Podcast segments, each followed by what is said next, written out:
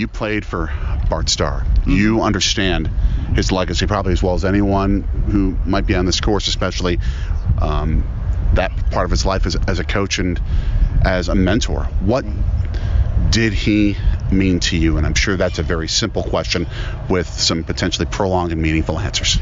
Yeah, he, I would say that that would be the case. Yeah, Bart drafted me, you know, so when I got a chance to visit with he and his family, uh, with Cherry, um, on my my pre-draft pick uh, uh, visit, uh, I knew that this was a guy that I could play for. You know, he put his arm around me and made me feel like uh, he was my father, but at the same time, uh, he he had a unique ability not to raise his voice, but to tell you what he wanted from you and what he expected from you. Um, very bright, articulate, um, a hard worker. Um, and those are the values that he instilled in his players.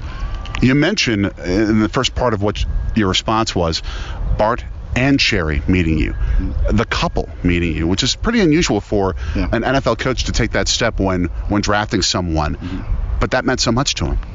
Oh, it did. His wife uh, was, I'm sure, his rock, his backbone. You know, I've played in a number of these tournaments, these Lombardi tournaments, and he had been the um, the face of the tournament for a long time, and it was never without his wife. You know, I don't know that there's.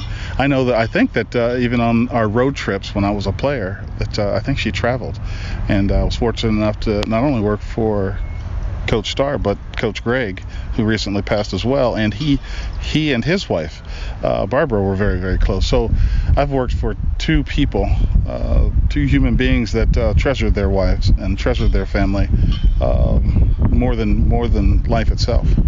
They also came from the same coaching tree, mm-hmm. from the, the man whose name is on your hat, Vince Lombardi. How much sifted through them to you from Lombardi, would you say?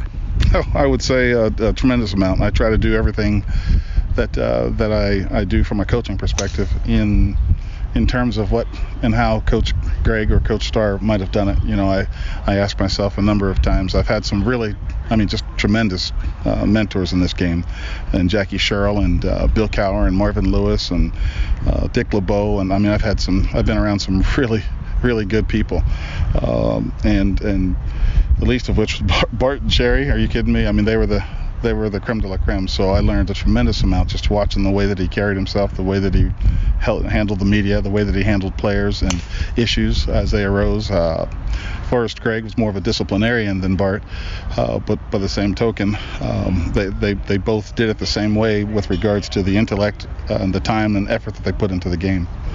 One last question before you hit over here in the 10th tee. Does this weekend feel different than the previous ones? The previous Lombardis? You know, uh, not right now. Uh, this is the practice round. We're out here kind of just laughing and shucking and jiving. But I do know that when we get to that gala tonight, uh, there's going to be a void. Uh, there's going to be a, a spot, I'm sure, at, at, at a certain table that everybody's going to look to because I know he sat at the same place, and I know he sat at the same spot here on the on this deck on this veranda.